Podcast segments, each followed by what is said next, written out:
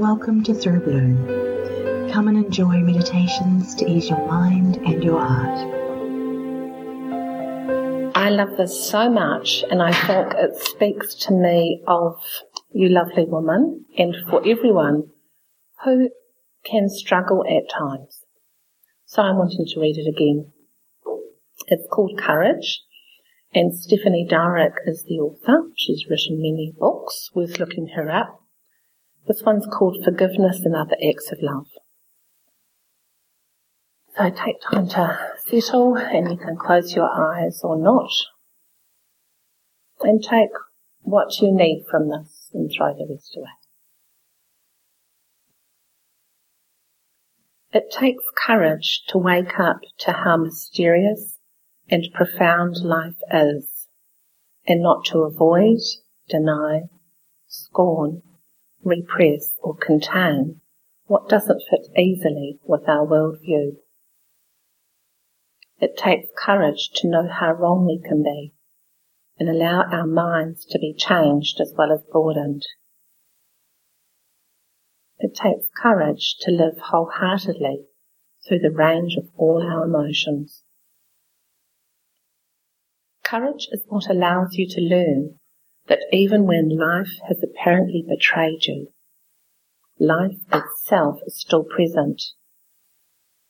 In the presence of life, it is impossible to be totally diminished by events that are outside your control, no matter how deeply and permanently they affect you. It is possible, with time, self-love, compassion, and some creativity to again find some pleasure, some joy. Often courage takes on meaning through an experience of profound suffering, when what had seemed eternal or essential dissolves or disappears. And your faith in life, in yourself, or in God hits the line.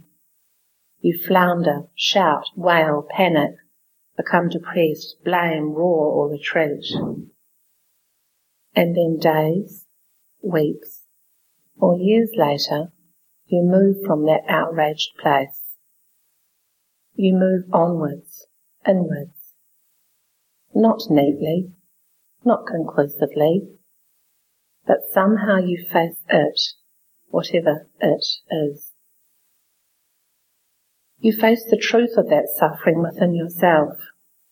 You face the truth that it will not be adequately met with facile solutions or other people's platitudes, but only with your own version of resilience and compassion.